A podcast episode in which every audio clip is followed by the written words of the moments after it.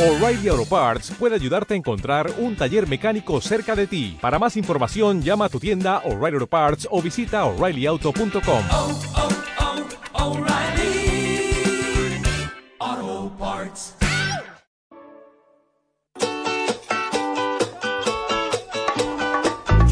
Esta semana en Solidarios vamos a conocer el trabajo del grupo de ayuda mutua con familias de menores conflictivos. Son trabajadoras y trabajadores sociales de Talavera de la Reina que de forma altruista ayudan a padres y madres que sufren maltrato por parte de sus hijos. Y te invitamos a conocer una iniciativa de economía circular. O sea, ya no vale producir, usar y tirar, sino que se impone el reciclaje y la reutilización. La última propuesta la ha lanzado el Corte Inglés en colaboración con Caritas y con la empresa textil Hilaturas Ferre. Lo que reciclan es ropa vaquera. Si quieres saberlo todo, te espero el domingo a las nueve y media de la mañana en CMM Radio.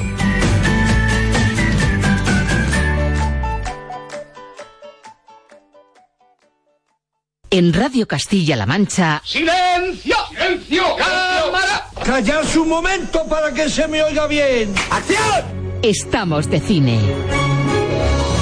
Amigos, siempre recordaréis este día como el día en que... ¿Estás listo?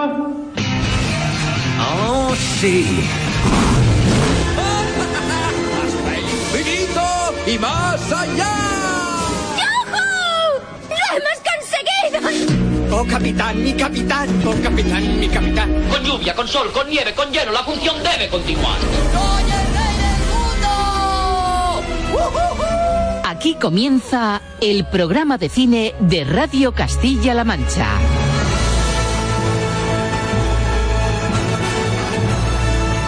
Presenta Roberto Lancha.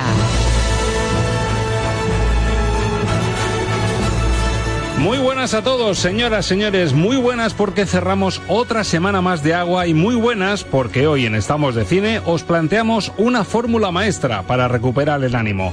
Porque sí, porque es verdad que nos llega ese run run, eh, nos rodea a todos, ese sí pero no. El genial que llueva, pero ojo que es verdad que lo de subir cada día la persiana y que siga lloviendo o sacudiendo un viento de mil demonios, pues hace decaer el ánimo. Lo mejor ante eso, ofrecer lo que puede dar un programa de cine y de radio como este.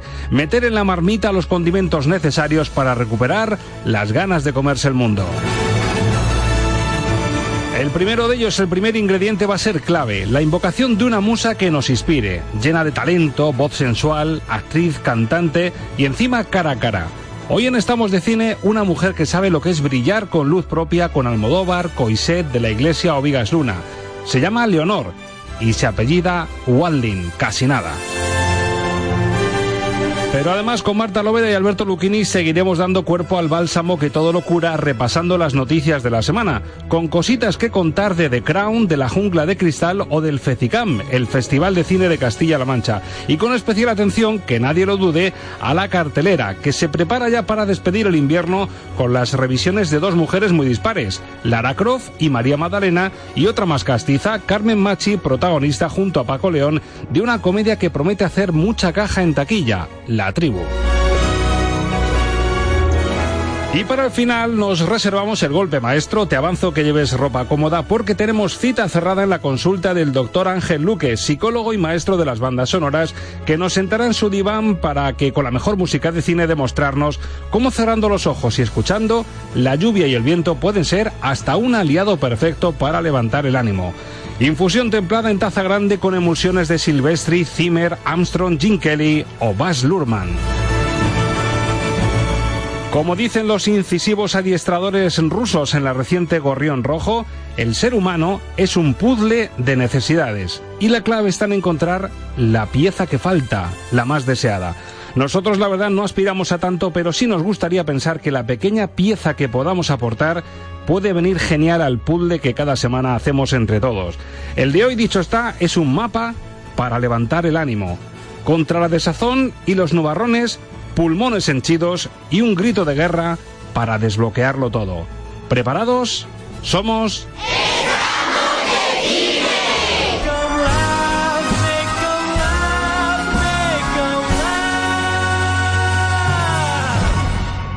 Vamos ya con el primer gran comodín de este capítulo para resetear la alegría de vivir. Nos ponemos en manos de una musa. Voz sensual, belleza delicada, mirada limpia, talento palpitando sin ruido, calidez, madurez, mestizaje con duende, parte andaluza, parte británica, una mujer de bandera que para abrir boca nos recomienda bailar y bailar, sin prisa y arropada por los graves del mismísimo Miguel Bosé.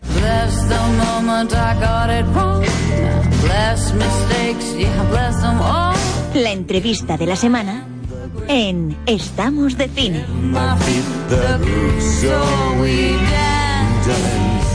¿Y quién es ella? ¿Quién se esconde arrullándonos tras esta voz que empasta tan bien con la de Bosé?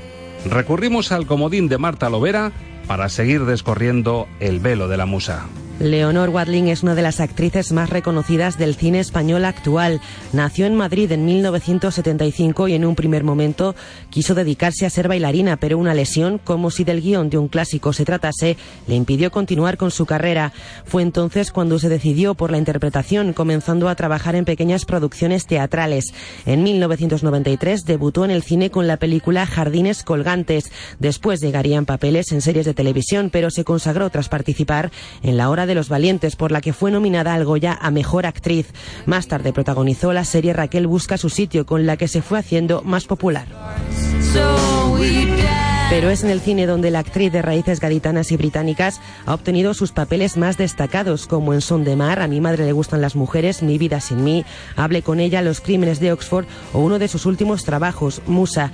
En la actualidad trabaja en el rodaje de Asesinato en la Universidad, una película para televisión junto a Patrick Criado y Daniel Grau.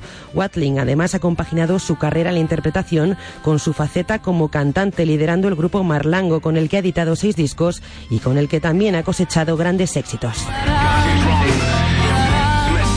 Sí, es ella, la mujer que Coiset eligió como mujer perfecta en mi vida sin mí. Musa de Vigas Luna, la bella durmiente de Hable con ella, una de las caras de la musa espectral de la última peli de Jaume Balagueró. La actriz, la cantante, la voz cálida, la Wadlin, aquí, frente a ti, frente a nosotros, en Estamos de Cine. Cojamos aire y como ya nos dijo Almodóvar, hablemos con ella. Leonor Walding, muy buenas. Hola, ¿qué tal? Bienvenida a Estamos de Cine. Teniéndote aquí, tengo que decir lo primero, que la entrevista va a empezar, si fuese un menú, al revés, por el postre. El flan soy yo. y te voy a contar, vamos a hacer un flashback para que me entiendas un poquito mejor. Festival de Málaga. El primer festival de Málaga, año 98. Me acredito como crítico de cine y tengo la suerte de poder ir a la gala final y vi una troupe que decían que eran los ganadores con Miguel Albadalejo por ahí y veo a una chica con unos ojazos impresionantes, una chica joven. Digo, joder, qué guapa, no sé si será actriz o... Y ponen la película La primera noche de mi vida y veo a Leonor en pantalla el, el papel que tenía. ¿Qué recuerdos tienes de eso? Pues muy buenos recuerdos de la primera noche de mi vida, de Miguel Albaladejo, del rodaje, que, que, fue todo de noche y todavía me acuerdo mucho, y de ese festival de Málaga que, que, era un festival que estaba empezando y no había alfombra roja, no había nada de eso. Me acuerdo que nos sentamos justo fuera del teatro a tomar una cerveza mientras proyectaban la película y muy bonito, la verdad, muy buenos recuerdos. Si te llegan a decir, Leonor, que en 2018 estás en ese punto, encima estamos de aniversario. ¿Te sentirías orgullosa? Es decir, todo lo que has vivido, las pelis en las que han contado contigo, encima ahora cantante de un grupo que tiene su público, que tiene su toque, ¿te lo hubieras creído? ¿Hubieses firmado si te lo cuenta un duende ese día? Eh, qué pregunta más difícil. eh, estoy muy bien, pero la vida siempre es muy sorprendente, ¿no? Y es la gracia que tiene, por lo menos yo, yo me he dejado mucho, o sea, nunca he hecho esas cosas de dentro de cinco años voy a estar no sé dónde, dentro de diez quiero estar a mí cuando me pregunto dónde te ves dentro de diez años, es que no tengo ni la más remota idea. O sea, que si me, sí, sí, seguramente hubiera firmado, estoy muy contenta. El otro día había una película, de, de hecho ha tenido candidatura a los, a los recientes Oscars, El instante más oscuro, que Gary Oldman hace de Churchill, impresionante. Y hay un consejo que le dice a su mujer, Christine Scott le dice, sé tú mismo. Entonces mira una pared que tiene que está llena de sombreros, dice, a ver qué sombrero me pongo hoy. Como diciendo, tengo tantas variantes, contigo es que pasa igual. Actriz, puede ser cantante, tienes una voz de radio impresionante, tiene que ser un gustazo poder elegir sombrero. Sí, la verdad es que sí, pero al final creo que lo que he aprendido es que los límites nos los ponemos nosotros mismos, que somos nosotros los mayores censores de nuestras posibilidades y de las cosas que nos pueden hacer felices. No conozco a nadie que no haga muchas cosas y las generaciones que están saliendo ahora eso lo tienen mucho más claro, por ejemplo. No tienen, no se limitan mientras la vida no, se, no les ponga límites y eso yo creo que es lo mejor que te puede pasar. Te he hablado del año 98, pero es que luego cruzas al año 2000 y casi se juntan. Hablé con ella del mismísimo Almodóvar y un poquito después Mi vida es en mí de Isabel Coiset. Tuvo que ser una experiencia impresionante, aunque fueron papeles curiosos. Sí, hombre, es lo que me estaba pasando. Entonces, cuando te preguntan cuando acabas de sacar un disco, bueno, y este disco no, no lo sabes, no sé, es lo que estoy haciendo ahora. Y me pasaba lo mismo, era lo que estaba haciendo, era, era lo normal para mí. Bueno, el guion de mi vida sí me era, era más difícil. Y el de hable con ella era difícil a nivel personal, a nivel de ego, porque te llama Almodóvar y te pide que no hagas nada. fue, curioso, fue una experiencia curiosa, pero maravilloso estar cerca de Pedro. O sea que... Además, en esa peli eras luz. No decías nada, pero eras luz y encima el título es que va por ti. El, el hable con ella, esa persona que, que prácticamente no sabemos si está recibiendo percepciones, si no. No, era precioso y lo, lo, que hizo Pedro a mí me parece una película increíble, me sigue pareciendo increíble. ¿Y la experiencia con Vigas Luna en Son de Mar a lo mejor fue la más intensa como actriz que, que te han dado la oportunidad de hacer? Bueno, en su momento sí, la hice antes que, que hable con ella y antes que a mi madre le gustan las mujeres, pero no, pero he tenido he tenido mucha suerte, he tenido muchos papeles y he trabajado con directores y directoras fascinantes. O sea que lo que pasa es que Vigas Luna es una persona a la que quiero mucho. Esa me la quedo. de lo más reciente, Leonor, me ha gustado mucho tu papel en Musa, de Jaume Balagueró. Tuvimos la suerte de hablar con él un pelín antes del estreno. Qué fastidio que para una película de terror que siempre funcionan, incluso las más cutres que se están haciendo funcionan en taquilla, y que una peli que fusiona también literatura. Y ese aspecto gótico del terror, encima tienes un papel súper magnético y que no funcionase. A veces qué caprichoso es el mundo del cine, ¿verdad? Más que el de la música. No, a veces no, siempre. siempre. Por eso los bancos no producen películas ni, ni, discos, porque es que nunca sabes lo que va lo que va a funcionar y depende mucho y ha sido un año de muy buen cine. Es que no sabes nunca y de repente dentro de dos años alguien se reencuentra con Musa y, y, tiene una nueva vida y o sea que, que, uno tiene que hacer las cosas porque le gustan y le apetecen y Jaume Balagueró a mí me parece un grandísimo director y me parece que hace las cosas por la razón correcta es una película preciosa Leonor, tú que has tocado esas facetas creativas que te has en, desenvuelto en, en muchas días, en muchos sombreros de esos como los de Churchill ¿se puede decir que tener talento o dedicarte a esto, tanto interpretación cantar como ser actriz es un privilegio pero envenenado? Es maravilloso, pero tiene, tiene, como todos los oficios, tiene un lado difícil. Lo que pasa es que el lado bonito brilla mucho y, y es muy ostentoso, es muy aparente, o sea, es muy hacia afuera. Entonces, los lados oscuros además no es nadie los quiere conocer porque te, te quitan el brillo de lo bonito. O sea, yo no quiero que me cuente nada Gary Oldman de si le ha costado o no le ha costado hacer Churchill. Déjame con, con, la magia. Es como ser mago, es, no, no, puedes contar el truco. A ver si te saco un titular. ¿Te vamos a ver prontito en pantalla grande? ¿Tienes algo, algún proyecto entre manos? No, estoy rodando ahora con Iñaki Peñafiel eh, una película para televisión española. Estoy muy contenta, la verdad. Está muy bien. Y, y una serie para Telecinco que se llama Vivir sin permiso pero en el cine no, de momento no. Estamos grabando el disco y, y la verdad es que esa es un poco la, la, prioridad y estos proyectos han surgido y se podían compatibilizar y entonces me, me he ido allá a jugar. Para ti la música entonces es eso que pasa entre rodaje y rodaje. Primero está la vida, luego nada, luego nada y luego está el escenario y cantar y componer. Y luego está cuando alguien te invita a jugar a su casa con su juego y sus reglas, que es el cine, ¿no? Yo, Leonor, soy poco de cotilleo, reconozco que no estoy muy puesto pero yo como el flechazo del Festival de Málaga lo, lo continúo. ¿Sigues con el cantautor uruguayo ese? Sí, sí, sí, sigo, sigo. No hay esperanza entonces. Espero que para nosotros sí, vamos. Pero para el resto del mundo nada, ¿no? bueno, de una u otra forma tendremos París. Lo habíamos perdido, lo hemos recuperado con este rato, así que súbete al avión con el tal Jorge Dresler, que tenéis una causa mayor por la que pelear. Leonor, que escojas el sombrero que cojas, de Churchill o no, con tu talento, que sigas siendo musa allá donde vayas. Muchísimas gracias. Hasta siempre. Chao.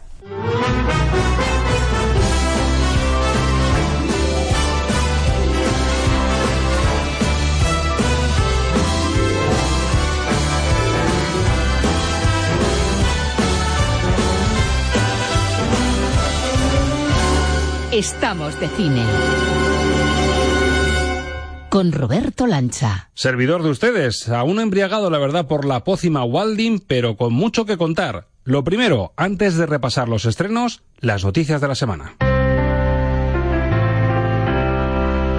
Newsroom. Las noticias flash de la semana en Estamos de Cine. Noticias top de la semana con Marta Lovera. Hola Marta, muy buenas. Hola Roberto, muy buenas.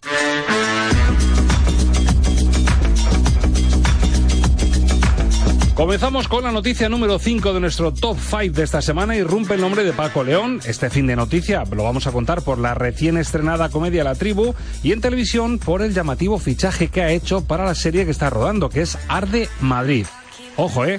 Eugenia Martínez de Irujo va a interpretar a su madre, la duquesa de Alba. Cada vez tengo más ganas de ver esta serie. Entre la buena fama que se ha ganado Paco León como creador y tras conocer noticias como esta, el caso es que Eugenia Martínez de Irujo interpretará a su madre en esta serie ambientada en el Madrid de los años 60, que se centra en la etapa en la que la estrella de Hollywood, Ava Gardner, vivió en la capital española. No sabemos mucho más de este cameo, pero solo por recrear un encuentro entre la duquesa de Alba y Ava Gardner creo que va a merecer la pena. En el número 4 vuelve el ya mítico Don Draper y lo hace en la gran pantalla, pero ojo, por desgracia no con su exitoso papel en la serie Mad Men. Hablamos del actor de John Hamm, que tiene el largometraje a la vista y va a estar muy bien acompañado. Tendrá como soporte femenino a Natalie Portman en el rodaje de Pale Blue Dot. Por ahora sabemos que se trata de un proyecto de ciencia ficción y que la trama se centra en una mujer astronauta que tras volver a la Tierra no se siente en casa. Dirige Noah Hawley, creador de series como Fargo y Legión, y con semejante reparto y director habrá que estar muy atentos a esta película. Llegamos al número 3 con otro actor aún más mítico que sí que retoma en este caso un papel clave en su carrera. Hablamos de Bruce Willis que se recicla para recuperar la saga de la jungla de cristal, nueva entrega que estará dirigida por Len Weisman y con los guionistas de expediente Warren de Conjuring. A los que ya les han dejado bien clarito que en el guion Willis volverá a ser pieza clave y además deben dotar de un pasado interesante y con gancho al personaje que encarna el policía campechano y expeditivo John McClane.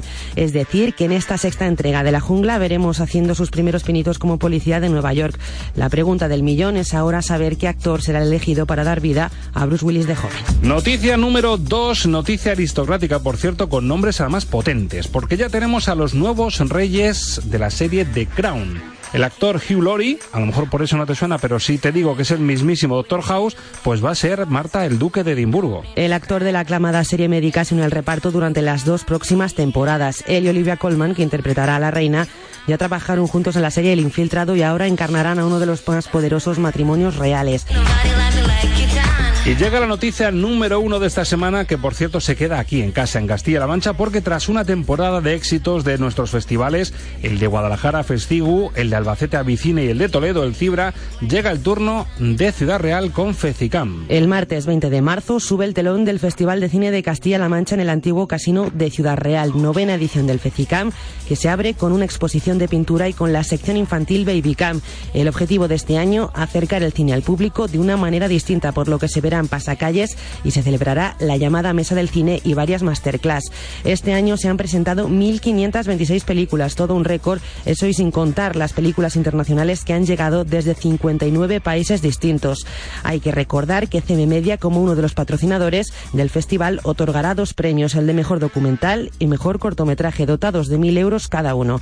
El 24 de marzo, la ceremonia de clausura. Pues hasta aquí nuestra sala de noticias. Gracias, Marta. Buena semana. Nos vemos. Hasta la próxima. Y ahora atención, que no se mueva nadie, que rompe al fondo otra mujer de armas tomar. Esta con vestuario de exploradora, muy coronel tapioca por entendernos, joven neumática millennial con ganas de que se revise su historia. 17 años después, su nombre... Lara. ¿Apellido? Croft. Los estrenos de la semana en el filtro Lucchini.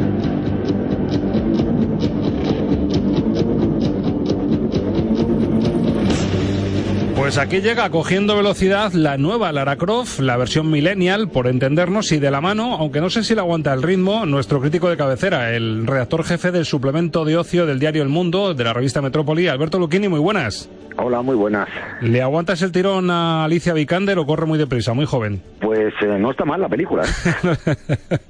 Pero no me respondes así le sigues el ritmo en cuanto a carrera, ¿no? Eh, yo a Alicia Vikander le, le seguiría el ritmo mm, en cualquier momento. Bueno, pues es la protagonista de la semana. Hay que decir que es la revisión, en efecto, de una historia que ya conocimos en 2001, ha llovido un poquito, entonces encarnada por Angelina Jolie. Vamos a ver cómo suena el anticipo de la versión, que ya se está llamando Millennial, de esta heroína que viene del videojuego, ojo, no de los cómics. Lara, tu padre nos ha dejado. Puedes recoger su testigo. Veo mucho de él en ti. Hola, Peque. Si estás escuchando esto es porque estoy muerto. He encontrado algo, la tumba conocida como la Madre de la Muerte. Si la Trinidad logra su objetivo, nuestro mundo corre peligro. Prométeme que acabarás con ellos. Te lo prometo. Es revisión, por lo que decimos, es decir, la historia que nos vendió Angelina Jolie como protagonista en 2001, 17 años después se atreven con ella, pero es un poco contar lo mismo, que esta chica no se queda jugando a la play en casa y va detrás de la pista del padre. Bueno, esto es, por así decirlo, una especie de precuela de las de las de Angelina Jolie, porque Ajá. aquí explica cómo mm, Lara Croft se convierte en Lara Croft, valga la, la tontería que acabo de decir, pero cómo se convierte en una en una superheroína exploradora, porque mm, al principio de la película nos la presentan como una chica que se dedica a trabajar como mensajera en bicicleta por Londres y a malvivir en la ciudad a pesar de que es la heredera de un, de un gran imperio empresarial. De repente se encuentra con que mm, tiene que, que declarar la muerte de su padre, que le ha dejado un puzzle que se convierte en un jeroglífico que descifrar y a partir de ahí pues eh, se lanza a la, búsqueda de su padre convencida de que, de que no está muerto como todo el mundo dice y ya se convierte en, en la superheroína. A mí la verdad es que la película me parece mucho mejor que las dos de Angelina Jolie, mucho más entretenida, mm, me creo mucho más al personaje con, con una Alicia Vikander mucho más humana y cercana de lo que de lo que era Angelina Jolie y para entendernos podríamos decir que la película bebe muchísimo muchísimo de, de Indiana Jones eh, tiene tiene toquecitos a los Goonies y luego para darle ese toque millennial para atraer al público a mí hay escenas que me parecen sacadas de los Juegos del Hambre esa, esa Alicia Vikander con el arco estaba viendo a Jennifer Lawrence, A en- Lawrence. en la- en los Juegos del Hambre pero vamos tal cual Bueno, vamos a ver si esto se queda en el bien o en el notable, porque ya les adelanto que oscila ahí la cosa si hablamos de calificaciones. Un 7,1, es decir, notable, sobre 10 obtiene la internacional IMDB, baja un poquito, un 6,1 sobre 10 en Film Affinity. Sobre 5 estrellas calificamos ahora. La media de la crítica nacional y la internacional le da un aprobado justito, dos estrellas y media justas. Y entre el SUFI y el bien nos estamos moviendo entonces. Así que Alberto, tú tienes eh, la resolución final, el veredicto final. Pues no voy a hacer nada original porque es que para mí es un dos y medio de libro O sea, aprobado para pasar un buen rato, pero sin alaracas tampoco. de consumir y tirar Bueno, Lara Croft y otra que va a tener competencia, además nos alegra decirlo porque es española y va a ser otra de las películas comedia de nuevo llamada A llevarse un buen pedacito del pastel. Con Carmen Machi, Paco León, Luis Bermejo, Julián López, Bárbara Santa Cruz y es, en este caso, la revisión de un director de comedia que lleva haciendo cine muchísimos años. Hay que remontarse a los 70. Fernando Colomo, el director de Tires de Papel, de La Vida Alegre, Bajarse al Moro, Alegre Manon Tropo, Rosa Rosae o la más reciente, Isla Bonita. Colomo vuelve con la tribu. ¿Qué se le puede decir a un hijo que hace 75 años que no ves? Ay, Virginia, que yo creo que ese chico te va a cambiar la vida. Sea mi suerte. Suerte. Soy una de las 300 personas que echaste a la puta calle. ¿Qué tal sienta destrozar la vida a un ser humano? ¿Eh? Perdón, soy Virginia, tu madre. Bueno, tu madre biológica, quiero decir. Usted y yo no tenemos nada que ver. Tenía 16 años, era una cría y tenemos que hablarlo. Miguel. Bueno, pues aquí la suma de Paco León y la Machi, madre e hijo, una madre que dio a su hijo en adopción, que se convierte en un tipo, en un ejecutivo que ha echado a gente. Me hace mucha gracia que dice en el tráiler, he firmado más despidos que Bisbal cuando sale de un concierto.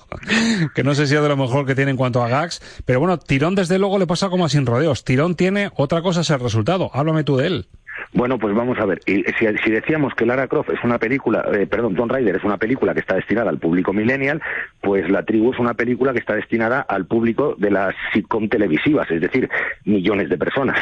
Eh, eh, de hecho, el resultado mm, no desentonaría en ninguna, en ninguna serie mm, de estas que, están tan de moda en la televisión española.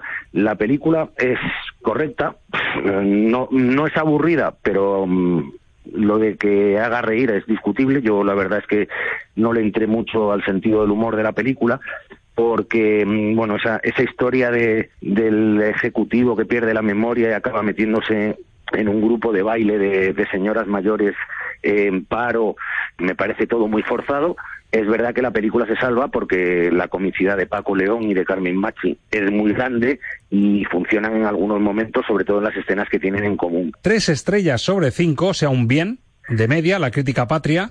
En Film Affinity en Internet, aprobado raspadito un 5,2 sobre 10. Y me da que en el aprobado justito se va a quedar al cerrar con el criterio de Metrópoli y de su responsable, de Alberto Luquini. ¿Se queda en el aprobado? Se quedan dos estrellitas. Bueno, pues un aprobadillo pelaete, raspaete para la tribu, que sin embargo, en cuanto a dinero, seguro que hace mucho. Y una de las sugerencias a las puertas de la Semana Santa viene con ese toque místico religioso porque nos revisa, si hemos hablado primero de la revisión de Lara Croft, aquí se nos revisa un personaje bíblico muy importante del Nuevo Testamento. Llega una readaptación de María Magdalena.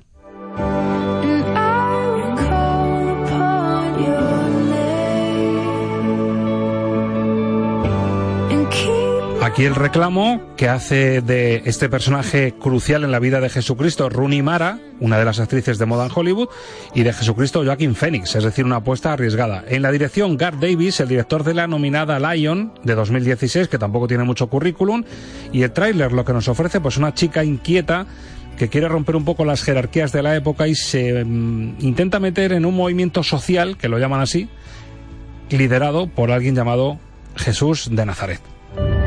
Ella hará la voluntad de Dios. ¿Por qué no puede ella seguirle? La gente nos juzgará. Queremos que la gente se levante. No sabía que fuéramos soldados. Se siente eso al estar unido a Dios. Nadie me ha preguntado nunca qué se siente. Amas a mi hijo, ¿verdad? Entonces debes prepararte. ¿Para qué? Para perderlo. ¿Y nosotros para qué nos preparamos? Pues iros preparando.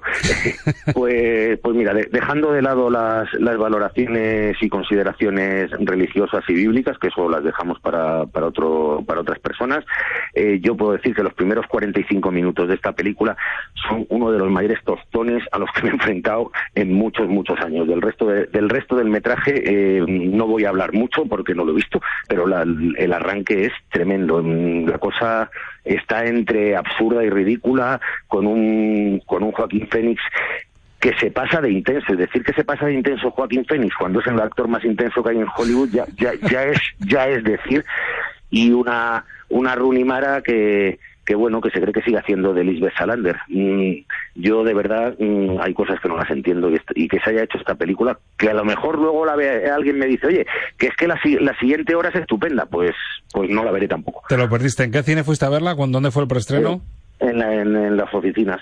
Es decir, ahí si vemos una cámara fuera en la calle de estas de vigilancia, en el minuto 40 estaba saliendo Alberto Luquini de la sala. Pero debo decir que no fui el único. Bueno, o sea que hubo ahí un, grupeto de personas que se, escaparon de la eh, eh, proyección. Es, probablemente de, los visionados de prensa que, yo he estado mm, eh, en oficinas privadas de los que más gente se ha salido. Bueno, quien quiera ver pelis sobre el hecho religioso de este año, entre Madre y María Magdalena, entre Madre y María Magdalena, pues eh, cianuro cicuta. Directamente, ¿no? Abandonamos el cine y la eh, esperanza en el cine como Pomares. Sí, es que duele menos, de verdad. Un aprobado justo, de hecho, para María Magdalena, si ponderamos las calificaciones de la crítica nacional e internacional, 5,8 sobre 10 en la internacional IMDB, ahí sale un poquito más. Y si Alberto Luquini se salió de la sala, esto me huele a una bolita negra, que es la nota más baja. Los primeros 45 minutos, bola negra, el resto sin calificar. Pues suspenso tajante para María Magdalena. Así viene la semana y por cierto tenemos concurso peli del año que cerrar justo esta semana en Facebook y en Twitter con un nombre clave Estamos de Cine y con un distintivo a tener en cuenta, el de RCM, así se nos encuentra. Pues nuestros oyentes y seguidores han votado entre películas como Blade Runner, El último Jedi, Todo el dinero del mundo, pero se lleva el gato al agua. Un poco la idea era elegir la mejor peli más allá de lo que ha decidido Hollywood. Coco de Pixar, para muchos la peli del año, que ya lo dijimos Alberto, que tenía que haber incluso em, pujado por la categoría estrella que se llevó la forma del agua. Pero el ganador optó, sin embargo, por la última de Ridley Scott, por todo el dinero del mundo, argumentando que es la mejor peli por su trama, por su guion y por su fotografía. Las dos entradas válidas para todo el año, por gentileza de Cinesur Luz del Tajo, son para Cristian Rodríguez Casas, que se expresó de esta forma que hemos leído a través de Facebook. Enhorabuena por las dos entradas y Alberto Luquini, nuestro crítico, gracias por este completo repaso a la cartelera. Buena semana, Alberto. Igualmente. Estamos de cine.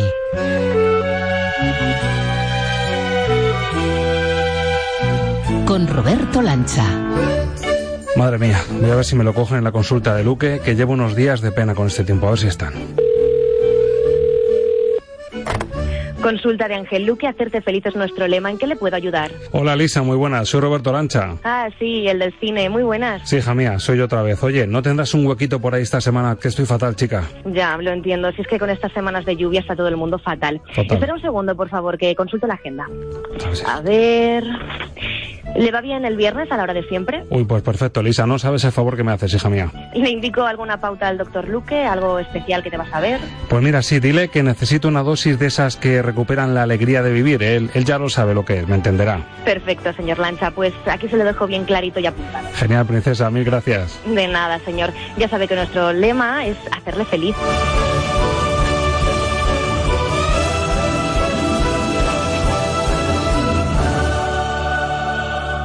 Unos días después.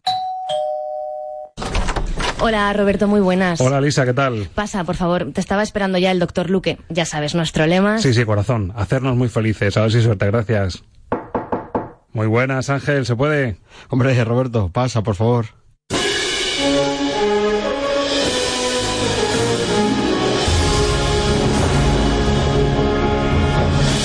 Lo que ves es lo que oyes.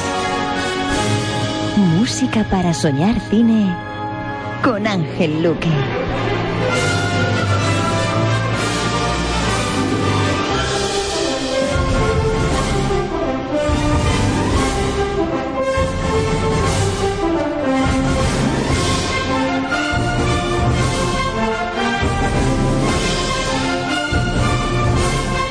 Bueno, Ángel, ¿me tumbo? ¿Cómo lo hacemos, diván? Bueno, si quieres sentado, podemos empezar sentados. Tú sabes que el diván estaba puesto ahí para tapar una mancha de humedad. Realmente, porque ese mueble ah, venía muy bien para esa pared y entonces Freud se lo inventa, pone allí el diván y dice, aquí me tapa la humedad. Me viene fe- Y a fenomenal. partir de ahí, bueno, pues fue viendo que cuando los pacientes se tumbaban, como que disertaban mejor. Pues tiene sentido porque mi bajón viene de semana de lluvias, así que lo de la humedad, la humedad, el diván, las todo. lluvias. Yo creo que me voy a tumbar, ¿eh? Bueno, tú ponte cómodo, como tú quieras. Ahora, me encanta que me recibas ya con una música. Como vengo bajito, tú me, me presentas con esto. ¿Esto qué? Me suena un montón y encima parece directo y todo. Bueno, sí, te suena directo porque está grabado en directo, ¿eh? Vaya, o sea, esto o sea, que tenga está sacado, sí. O sea, la primera vitamina me ha recibido ya con vitamina para levantar el ánimo. Vitamina live. live, live, live. Cuéntame qué es esto, que ha sonado fenomenal. Bueno, vamos a impregnarnos de algo que yo creo que el cine siempre ha cumplido, cum- cumple y cumplirá. Es decir, vamos a ponerlo en todos los tiempos, que es inyectarnos algo que es la alegría de vivir, que es la esencia del sentido de la vida, y que aunque nos cueste muchas veces entenderlo y vivirlo y las circunstancias no nos ayuden, el cine siempre ha ayudado a este mundo a intentar ser un poquito mejor y a disfrutar. Y lo que hemos escuchado es un tema de alguien que cuando ha compuesto para películas que lo necesitaban, les ha insuflado de vida, que es Alan Silvestri, y lo que hemos escuchado Hombre. es el regreso al futuro, que seguro que muchos, y que tú conocerás. Alan claro. Silvestri, qué maravilla. El de Forrest Gump. El de Forrest Gump, Yo sí. tengo clarísimo que si tengo la suerte algún día de verlo en directo, primero, me encantaría que fuese contigo. Y segundo, sé, que sé que con Forrest me voy a emocionar. Pues eh, además es que suele, al menos en este concierto, lo que hace es cerrar con Forrest Gump. O sea, que tú imagínate lo que, sí, imagínate lo que es cerrar, ¿no? Y suele abrir el concierto con este tema que hemos escuchado. Así que tú imagínate ya con qué espíritu arrancamos. Y era un poco lo que con Regreso al Futuro intentó buscar Silvestri, ¿no? Que era ese mundo de aventuras, eh, ese pacto con el espectador de viajar en el tiempo de una manera tan fantástica, tan divertida y a la vez eh, tan trepidante. Y hace un tema musical que, si te das cuenta, es un homenaje a la música del western. Eh, realmente nos lleva a una aventura eh, en ese sentido tan épico que puede tener el western, pero bueno, la historia no es un western, está claro, ¿no? Es una historia de fantasía y de ciencia ficción, pero con mucha dosis de aventura. Y creo, esto que estamos escuchando forma parte, porque es una suite orquestal también, de la banda sonora, forma parte de la maravillosa partitura que creó para Regreso al Futuro. En el arranque es que te ves a caballo. Totalmente. Esos primeros acordes vas a caballo, vamos, pero, pero, pero a toda velocidad por el Gran Cañón. Es un poco a caballo en el tiempo, ¿no? Sí, que es lo que intenta es, reflejarnos, es. aunque va con el DeLorean, con el coche maravilloso, pero bueno, es como ir montado un caballo y, surcando la aventura, ¿no? Me han entrado ganas, fíjate, hasta de viajar. ¿Tú crees que es posible que con la música, porque esto me pide naturaleza, tengo, tantas ganas, Ángel, de buen tiempo, de, espacios abiertos, es que me, me- me dan ganas hasta de irme a África.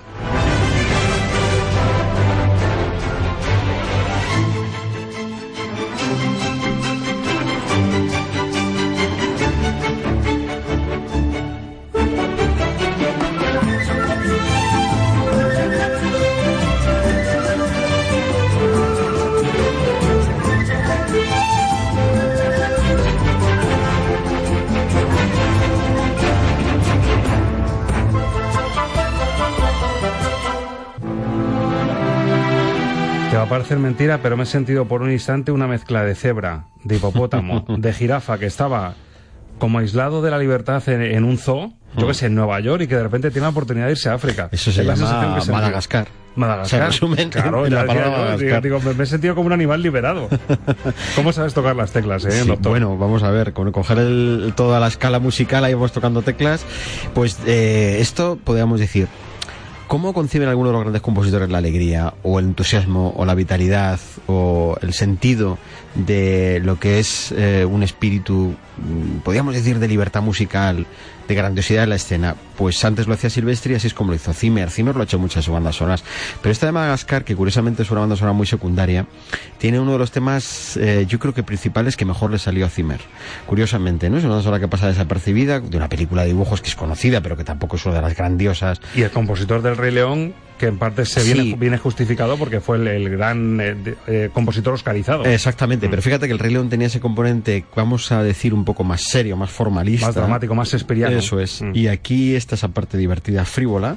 Entonces, ¿cómo llevamos esa grandiosidad orquestal a la frivolidad divertida? Pues sonaba así. Zimmer. El señor de Dunkerque, el de plan, plan, plan, plan. El que nos No sé si está contento con nosotros desde que dijimos que saliera de la academia, pero, ah, pero yo creo que vio que teníamos un poco de razón lo que decíamos, porque luego fíjate cómo acertamos. Ahí y le cómo- tenemos detrás mirando. Ya me gustaría a mí tenerla ahí detrás. Le iba a hacer unas cuantas preguntas. Zimmer, entra a la academia que después de Madagascar te, te lo mereces. Pues yo con este toque africano mm, es raro, ¿eh? Yo creo que mm, lo estás manejando tú perfectamente las, eh, los deseos y los anhelos que voy teniendo. Pero con esto de estar en África me ha venido el recuerdo de nuestro Sam de Casablanca y me apetece así una pieza así como más de piano, un... Un señor tipo Sam cantando, ¿eh? eso puede ser, está relacionado con Cantar, África. bailar. O sea, no nos movemos de, de ese rollo África como si entrásemos en Casablanca, pero, pero en otro contexto distinto, como la puerta, algo parecido, ¿no? Con un toque de glamour. Hello, darling. This is Louis. Darling, it's so nice to have you back where you belong. You looking swell, darling. I can tell, darling. You still growing, you still growing, you still going strong. I feel the room sway.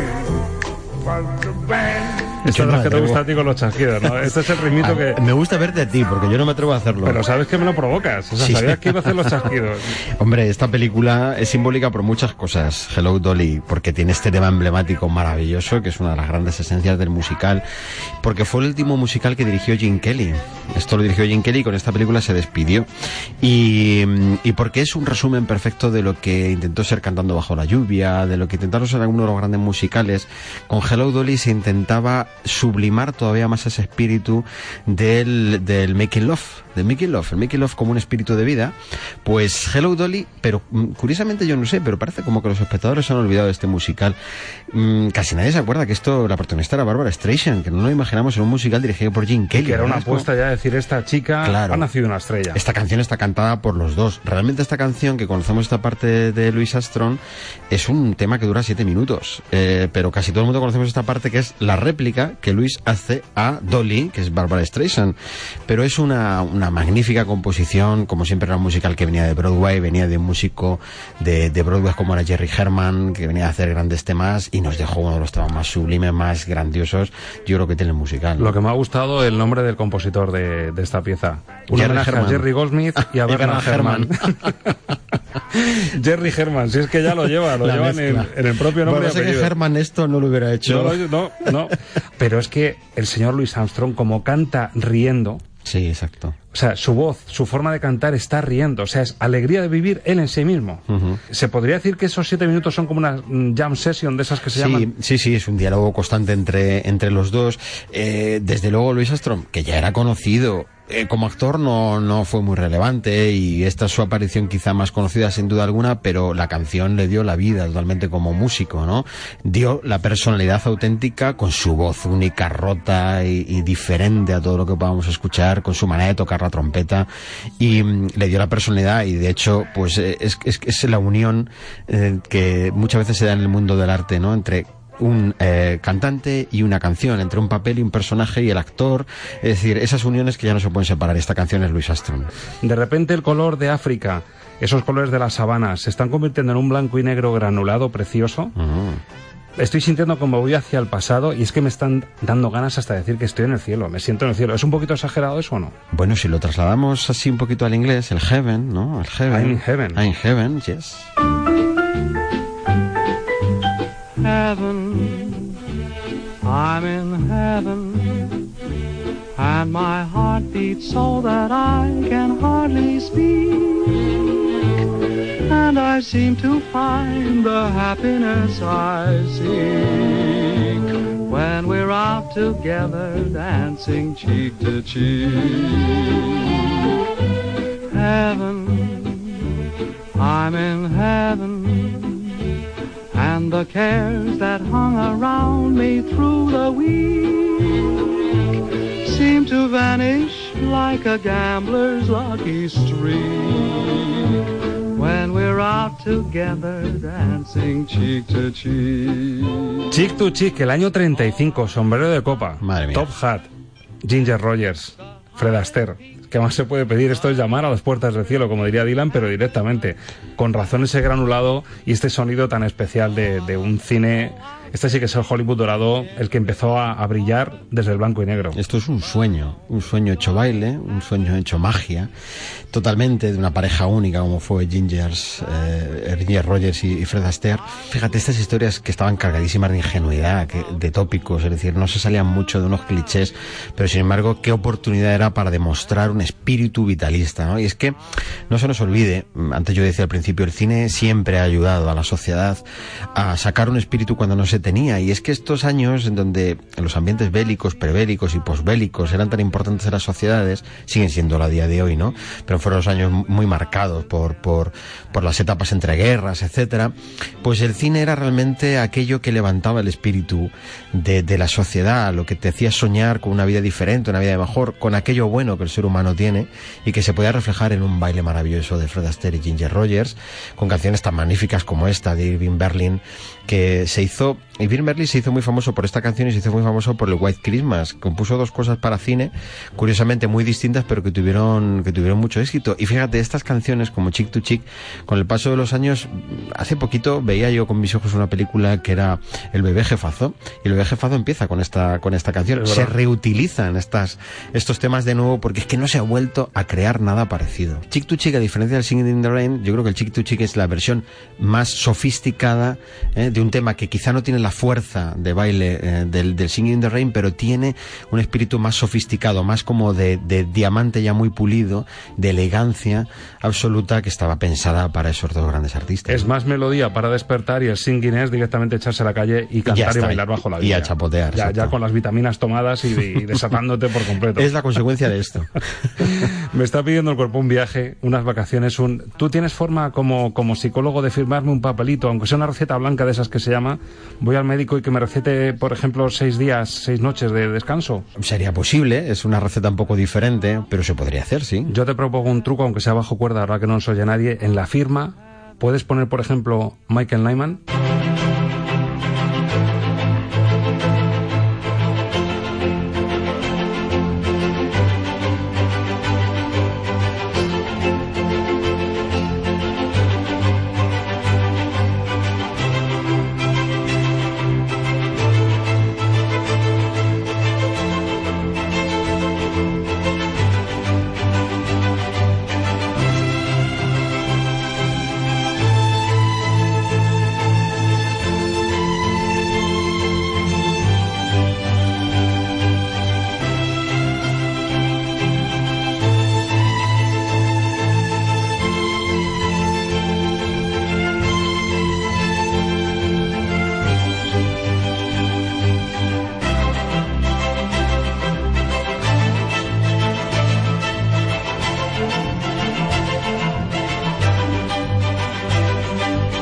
Venga, Ángel, momento de contarlo en antena. ¿Qué me estabas contando fuera de micro con esta canción? ¿Cómo la escuchas tú? ¿Dónde? ¿Cómo? me sale mi vena heavy.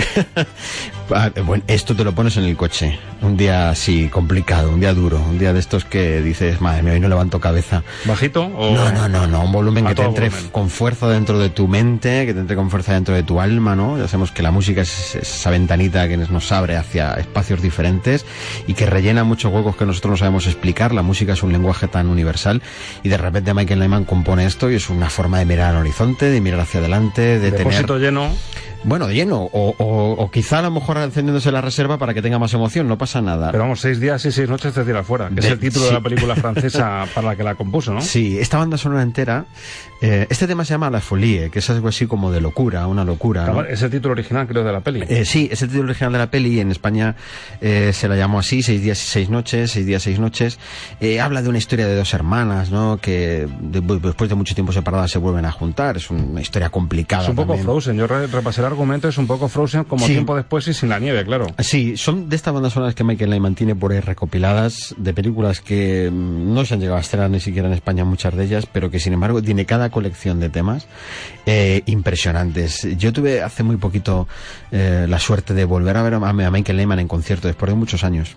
Eh, que era la última vez que la había visto y para mí fue un reencontrarme, fue como meterme en el coche de regreso al futuro, fue volver a encontrarme conmigo mismo o con una parte de mí mismo que estaba como un poco ya como adormecida o un poco olvidada y de repente es como cuando uno encuentra aquella carpeta del instituto o de o aquel libro de cuando era pequeño y hace muchos años que no lo ve, ¿no? Entonces te reencuentras con y te da una alegría, te vuelve a, a revitalizar y la música de Nyman tiene ese aspecto y este tema a mí me parece de lo más grandioso que ha compuesto Michael Nyman para el cine. Te has animado tanto, has cogido carretera con tanto gusto y tanta velocidad que hemos traspasado el tiempo hemos entrado en un país casi de cuento.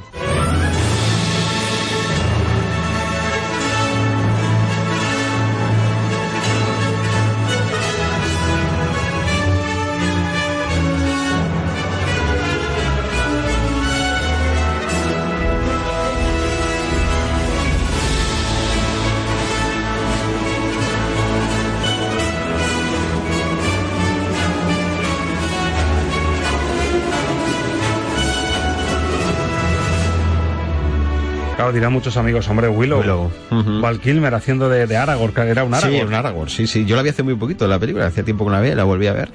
Y se mantiene muy bien esta película, ¿eh? Ah, Sigue- pensaba que ibas a decir Val Kilmer, porque digo, No, has Val- visto otras imágenes distintas a las mías. No, Val Kilmer ya te ha, pasado su tiempo, ¿no? Está hecho un travolta a su manera, Sí, ¿eh? en, sí, en sí, dimensiones y en todo. En todo, en espacio y en cuerpo. Eh, no, la película, la película, yo creo que, que se ha mantenido bastante bien dentro de ese mundo de fantasía y de historias épicas, casi inspiradas en el, me- en el medievo, ¿no? Que hay como una colección de películas en los años 90, años 80, años 90 fueron muy dados a este tipo de cine.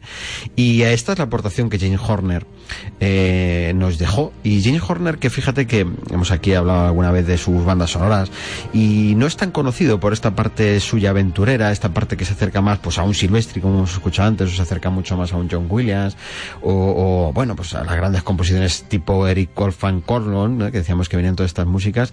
Desde luego en Willow un tema principal soberbio, un tema que tiene un espíritu, mm, pues como la película quiere transmitir. Mm, eh, mira, fíjate, esta parte que está sonando ahora eh, mezcla esa delicadeza de lo que es una misma versión de un tema, llevado a lo épico o llevado a lo intimista.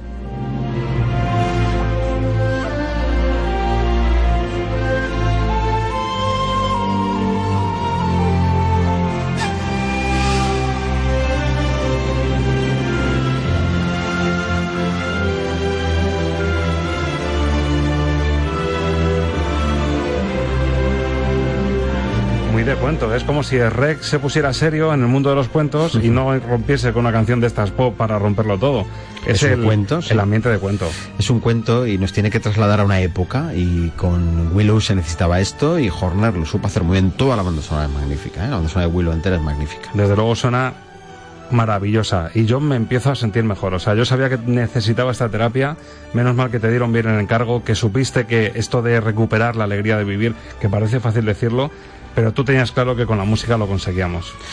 Mm, Hombre, yo tengo que confiar en que es así. Yo tengo que manejar mis herramientas y para mí la herramienta musical es una herramienta muy poderosa, claro. ¿Y amor? ¿Necesitaré amor? El amor siempre es necesario. All you need is love. Love is just a game. I was made for loving you, baby. You were made for loving me. The only way of loving me, baby, is to pay a lovely fee. Just one night, just one night. There's no way, cause you can't pay. In the name of love, one night in the name of love. You crazy fool, I won't give in to you. Don't leave me this way. I can't survive without your sweet love, oh baby.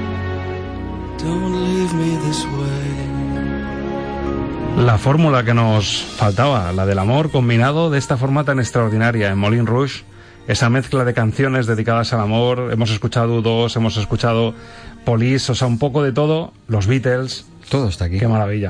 Todo está aquí. La verdad es que hay que reconocerles el mérito de una mezcla mm, perfectamente hecha. Yo no sé si Moulin Rouge con el tiempo bueno, una vez superada lo, que, lo novedoso que fue esa película, es cómo se ha mantenido con los años, ¿no? Y si ha ocupado el lugar que parecía que iba a ocupar, yo creo que se ha quedado un poco, ha ido como perdiendo posiciones poco a poco, ¿no? Pero hay que reconocer el mérito a la, a la imaginación musical que le echaron para hacer este tipo de mezclas y algunas versiones estupendas que tiene la, la película. Es decir, a mí, ahora mismo ya pasados los años, quizá la película ya haya perdido el interés, sin embargo, estas versiones que se hicieron a mí me parecen, me parecen muy ingeniosas y que le dio un espíritu que hacía que el espectador que de eso se trata también, comunicara con la película de manera especial. ¿no? Y sí es verdad que estoy viendo las imágenes ya, que es un trayazo visual extraordinario, encima con Nicole y con Iwan McGregor, que, que lo inundan todo, están Mm. estupendos. Aquí sí que te llenas ya de color, de cine, de música, un gran homenaje, claro, aquí no, no te las has jugado, has metido en la en el conjuro un montón del batido ya estrella para que salga aquí como una moto. Este es el máximo de componentes que nos caben ya. Esto junto ya. De aquí no te puedes pasar, entraríamos en dopaje ya, ¿no? Directamente. Pues Molin Rose que suene para recuperar, como decimos, si era la base de esta sección de hoy, la alegría de vivir.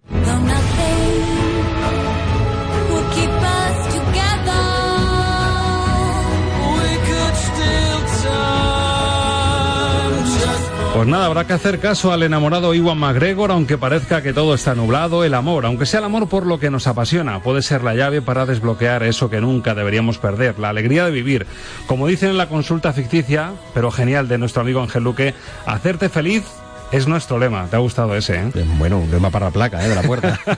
y si lograrlo pasa por atreverse por esto, de vez en cuando con este combinado de vitaminas naturales a base de cine, de series, de bandas sonoras, preparado en taza grande y con extra de azúcar, pues bienvenido sea.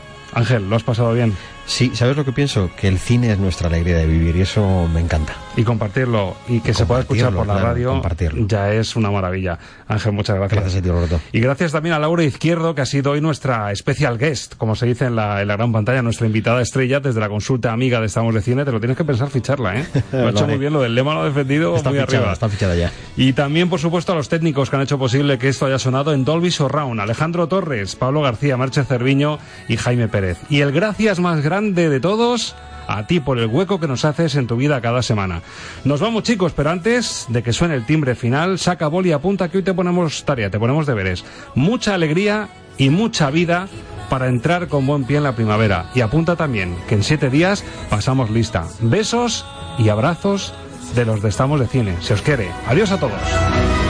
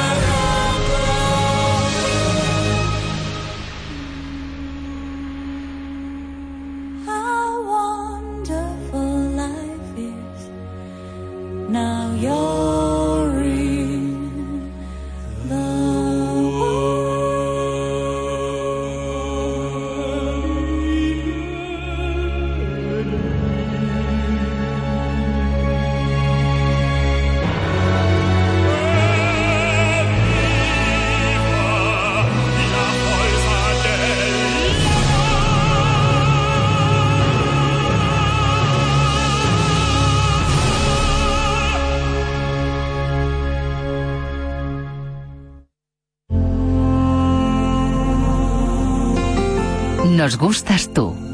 CMM Radio.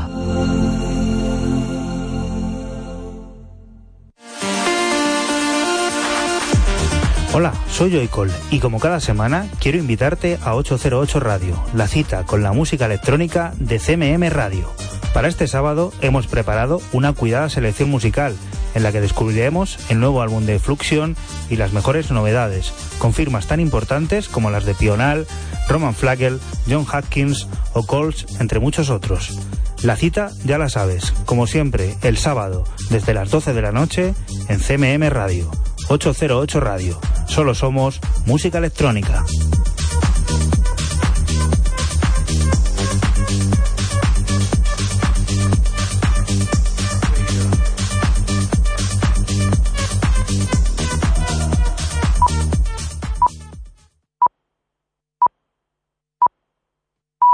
Son las 11 de la mañana. ¿No te encantaría tener 100 dólares extra en tu bolsillo? Haz que un experto bilingüe de TurboTax declare tus impuestos para el 31 de marzo y obtén 100 dólares de vuelta al instante. Porque no importa cuáles hayan sido tus logros del año pasado, TurboTax hace que cuenten. Obtén 100 dólares de vuelta y tus impuestos con 100% de precisión. Solo con Intuit TurboTax. Debes declarar para el 31 de marzo. Crédito solo aplicable al costo de la presentación federal con TurboTax Full Service. Oferta sujeta a cambios o cancelación en cualquier momento.